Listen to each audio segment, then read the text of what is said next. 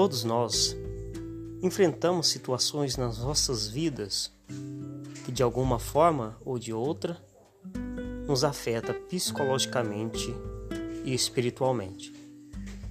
Quando deixamos de estar preparados e equipados para enfrentar as diversidades que surgem contra nós, logo desfalecemos. Um seguidor do Senhor Jesus, ele tem que estar pronto e preparado, porque gigantes em nossa vida surgirão, isso com certeza virá.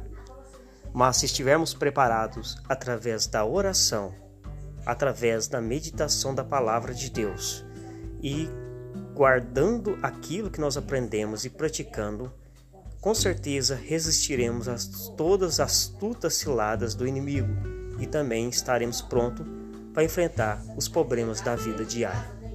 Prepare a sua vida, prepare o seu caminhar, prepare os seus pensamentos. Fique fortalecido em Deus e não deixe que nada atrapalhe o seu relacionamento com Jesus, porque Ele é o amigo perfeito nas horas imperfeitas. Ele é o porto seguro, da qual você pode estar refugiado, se protegendo contra tudo que surge para te derrubar nessa vida.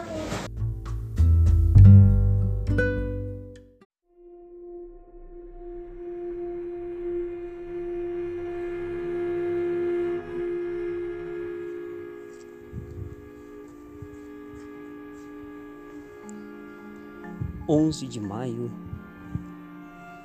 de 2020. Caros amigos, ouvintes,